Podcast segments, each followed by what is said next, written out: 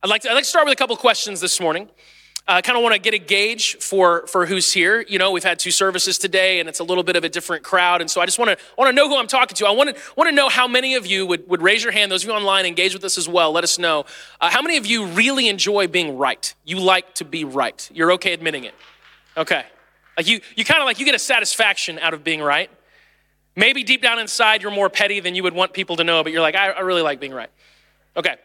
All right, those of you who raise your hands, uh, how many of you would say, even more than being right, I hate being wrong? Even more than I like being right, like I, I hate being wrong. Okay, we're gonna keep this going. Um, let's think about those of you who maybe are, are young and you live at home with your parents. This would apply. Maybe you're married or you have been married. But how many of you especially hate being wrong when it means that, like, your wife is right? You know what I mean? Right? It's like the worst feeling on earth. Amen. She is. That's the hard thing about it. It's actually true half the time. Like, it's just this thing in my life where it's amazing how often I'm wrong when she's right. And like she's wrong too, but it's rare that she's wrong and I'm right. Those things don't happen in conjunction, but it's very normal for, for me to be wrong. And it just so happens that when I'm wrong, she's right. And if you're someone who hates to be wrong, there's this phrase that you just live to avoid. And it's the phrase, I, I told you so. Now, what's cool about my wife is she doesn't have to say that. Um, my wife has this unique ability to communicate a lot with her face. And it's, it's kind of crazy. Like, I used to coach youth basketball a few years ago, and uh, I might end up having to do that again as my younger kids grow up. It's just, you know, it's the cross I bear. Um, and uh, I love coaching youth basketball as a joke. But, but I, I'm a pretty competitive person. I never, I never got thrown out of a game. I never got threatened to be thrown out of a game, but my wife did. And and she didn't and she would always say i didn't say anything and i'm like babe but you know like i've been cussed out by your face before like i know you know i know what, it, what it's like there was just this young ref he had to be like 21 and apparently he's not ever been married and because he didn't know what it's like to look at a, a woman who looks at you in such a way that makes you want to curl up into a ball and die and that's what happened. And so he's like, I'm gonna throw her out if she looks at me again, you know? and so my wife does this thing when she's right and I'm wrong, which, which happens. She has this very specific expression. And it's, it's like a multitude of things that happen in conjunction. Her eyebrows raise, she cocks her head to the side, she does a toothless smile, and she kind of shrugs. And all together, it's just like, like that. And I'll just do it one more time because I need you to, to feel this. She goes, and like the rage that boils up inside of me when she does that, when she's right. And she's saying with all of her, her facial expression and body language, I told you so. I hate it. I hate it.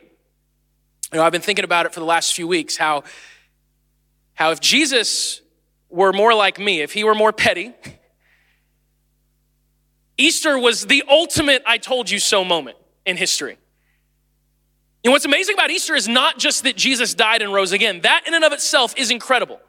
That, that would be incredible, by the way, if Jesus didn't see it coming. If Jesus died and then got back and he was like, whoa, this is cool. I didn't know this was going to happen. All right. That would still make Jesus worthy of following. But what makes it even more amazing is that not only did Jesus die and get back up again, he said he would do it. He did exactly what, what he said he would do, much to the bewilderment of even his closest followers. You know, it's interesting when, when Jesus went to the cross, when he was arrested and, and tried and killed, his disciples, they were, they were completely beside themselves. They did not know what to do. It was like they were totally unprepared for that, but they shouldn't have been because Jesus told them it would happen. In, in very clear terms, Matthew chapter 20, starting in verse 17, says, As Jesus was going up to Jerusalem, he took his 12 disciples aside privately and he told them what was going to happen to him. Listen, he said, we're going to go up to Jerusalem where the Son of Man will be betrayed to the leading priests and the teachers of religious law. They will sentence him to die. Then they'll hand him over to the Romans to be mocked, flogged with a whip, and crucified. He is incredibly specific. He's telling them who's going to do it, where it's going to happen, how it's going to go down. I mean, he's very specific. And yet, when that exact same thing happened, it's like the disciples had no clue. They were caught off guard, but they shouldn't have been because Jesus told them so. And then when he, when he raises to life, they don't see that coming either.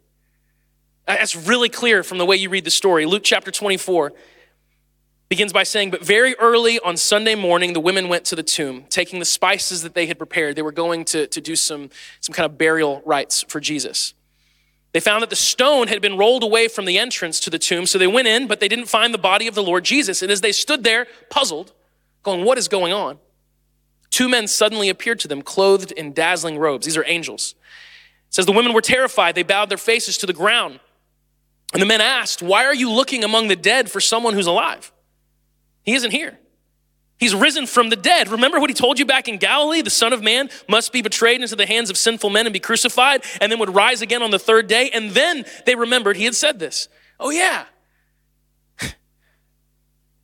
So they rushed back from the tomb to tell his 11 disciples and everyone else what had happened. And it was Mary Magdalene, Joanna, Mary, the mother of James, and several other women who told the apostles what had happened. But the story sounded like nonsense to the men, so they didn't believe it. Imagine that look, right? It just hit me. Like that I told you so that they got from the ladies, that'd have been bad. I feel their pain. However, Peter jumped up and he ran to the tomb to look. Stooping, he peered in and saw the empty linen wrappings. And then he went home again, wondering what had happened. You can see it, they're puzzled. They're wondering what's going on. This is nonsense. But they shouldn't have been confused at all.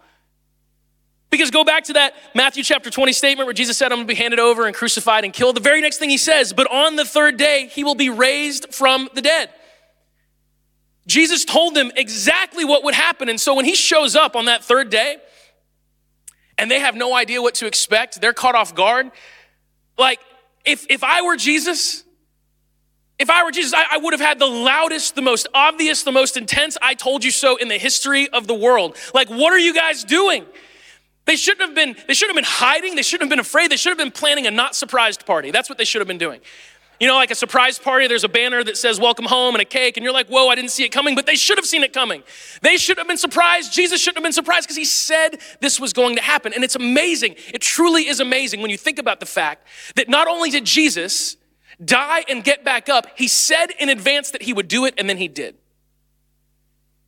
See, we happen to live in a world where, where oftentimes the people we look to for leadership, they're masters of saying things and not doing them to the point that we don't even expect them to do the things they say they're gonna do. Like we hear so many promises and we just go, yeah, probably not, but whatever. It's almost mind blowing to think about someone who makes a bold claim, an audacious claim, let's be honest, an insane claim. I'm gonna die and I'm gonna get back up, and then they do it. Easter is the greatest I told you so moment in the history of the world. And it, and it has me thinking, this has been like two or three weeks, just stuck on this thought. If Jesus can say something that audacious and then do it, maybe I should listen to him when he speaks. You know, how much, how much anger and confusion and frustration and fear could the disciples have avoided if they had just believed what Jesus said? And likewise, how much, how much anxiety and fear and worry and stress could I avoid in my life, could all of us avoid in our lives if we simply believed what Jesus says? Because apparently, when he says something, when he tells you so, it's true, no matter how crazy. What would our lives look like if we just believed the Jesus who tells us so? We don't have time to create an exhaustive list. But I could give you a few thoughts on what life would actually be like. And these thoughts aren't from me, these are just from the mouth of Jesus, because he's the one who tells us so. Number one, if, if you believed Jesus at his word, you would live a life of satisfaction. You would be deeply satisfied. John chapter 10, verse 10, Jesus says, The thief's purpose is to steal, kill, and destroy, but my purpose is to give them a rich and satisfying life. Some translations say, give them life and life abundant. You may have heard that before. It's amazing how much time and energy and money we spend chasing after the next thing. Like there's always something else, isn't there? It's like we're all running this race, but there's not actually a finish line. We think there's a finish line, but then when we get closer to the finish line, there's actually another line that we didn't know about, and it's like this never ending thing because there's always another thing that we convince ourselves if we have it, we'll be good. You know, once I have that relationship, once I'm, once I'm married, once I'm divorced, once I'm married again, once I have the job, once I get the promotion in the job, once I get the raise for the position that I have in the job, once I get the house, once I get the vacation, it's like we're always we're chasing after something else. There's always something else. And we tell ourselves that once that's in place, then we'll be satisfied. But I would imagine that all of us can think back to a time a few years ago where we said, once I have this thing, I'll be satisfied. And maybe we have that today, but now there's a new thing. Maybe the problem with us not being satisfied in life is that we're actually insatiable. Because we're seeking something that can really fill us. You know, we chase fulfillment. But you can't be fulfilled if you're not filled full. And nothing in this world can really fill you, not in a lasting way. Because please understand this, and maybe if you're new to the whole church thing, maybe you're watching for the first time, you, you are a spiritual person. You have a spirit. It's the deepest part of who you are. It's deeper than even your, your emotions and your thoughts. Sometimes it's such a deep part of us that we can't even express what's going on inside of us. And nothing in this world can satisfy your spirit. Nothing in this world can do it.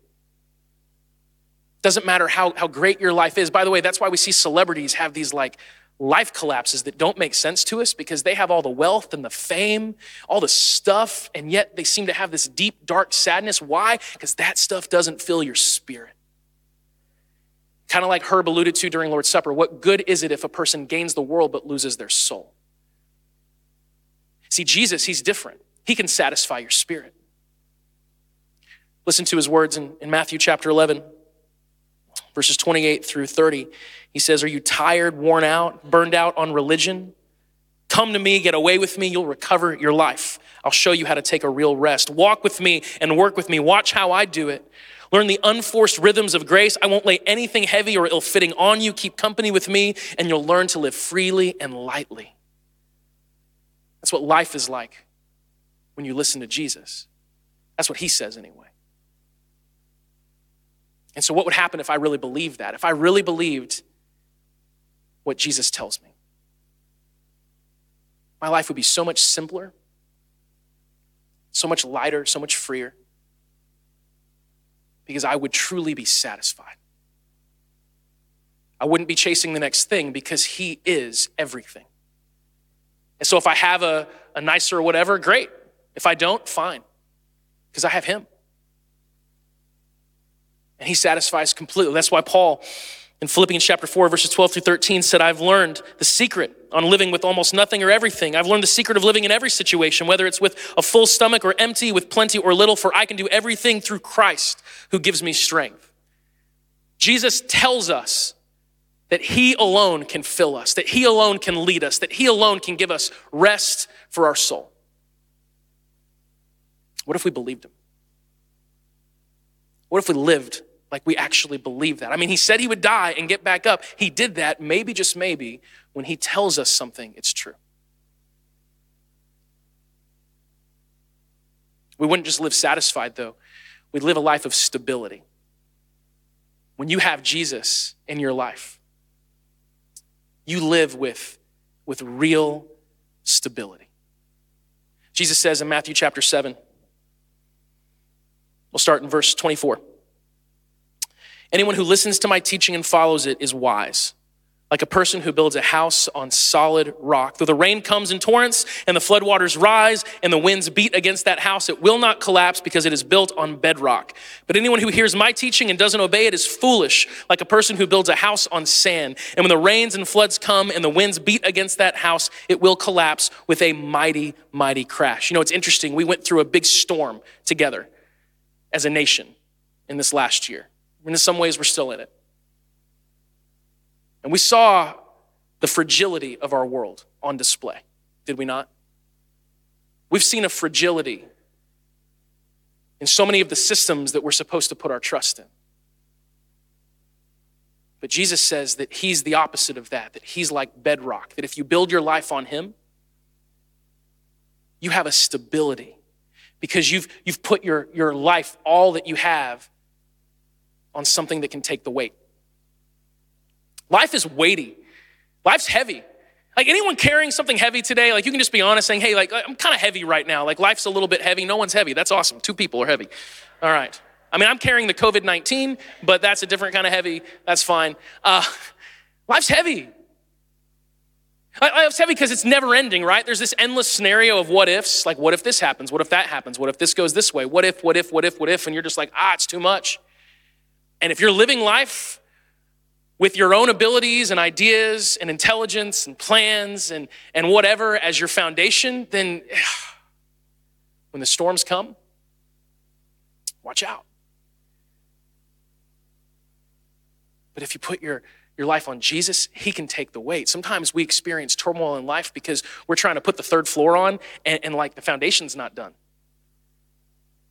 And on any of you that have ever bought a new house or, or gone house shopping, if you ever go to see a house and they tell you, hey, we found an issue with the roof, you just kind of go, okay, I mean, that's, we can fix the roof.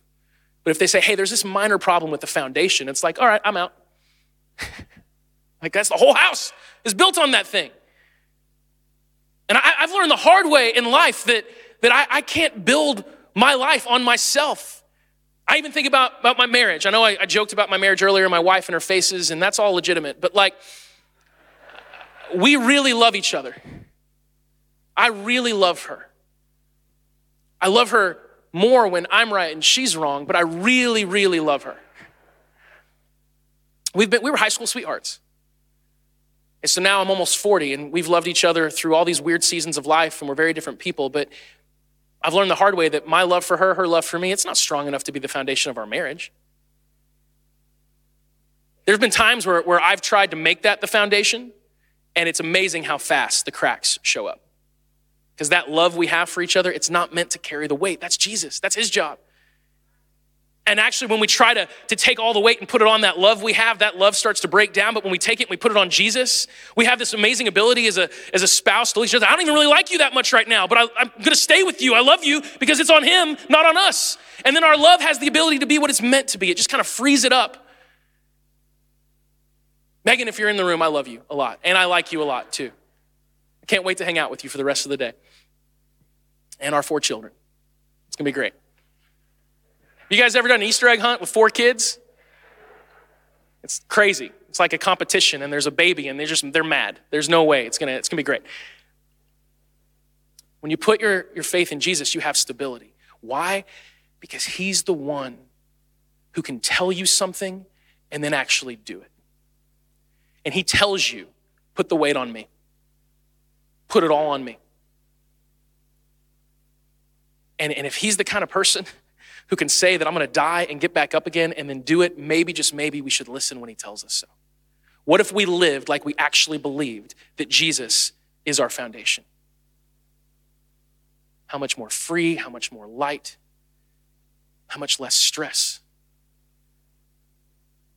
One final thing security. Let's talk about that.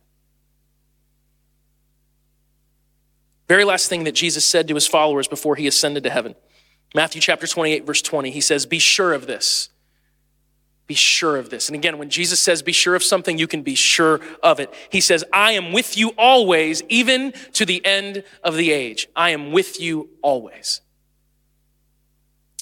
Reminded of a, story when I was in middle school. Uh, I picked a fight with a kid I had no business to pick a fight with. I was a mouthy little kid. Um, like I'm still kind of mouthy, but I actually don't say a lot of things that pop into my mind. But seventh, eighth grade, Justin, zero filter whatsoever, as you can imagine if you know me well. And so I just, I just mouthed off to this kid, and he was the, the last person you should mouth off to, and he was huge. And his name was Kelly, which was a girl's name. And if, uh, by the way, if you're a guy named Kelly, traditionally Kelly can be both, but in middle school we were like, haha, it's a girl's name. And uh, that's what I told him. And he was also way bigger than me. And so it was just a bad, just not a lot of logic going through my brain. And um, there's a phrase that says, the bigger they are, the harder they fall.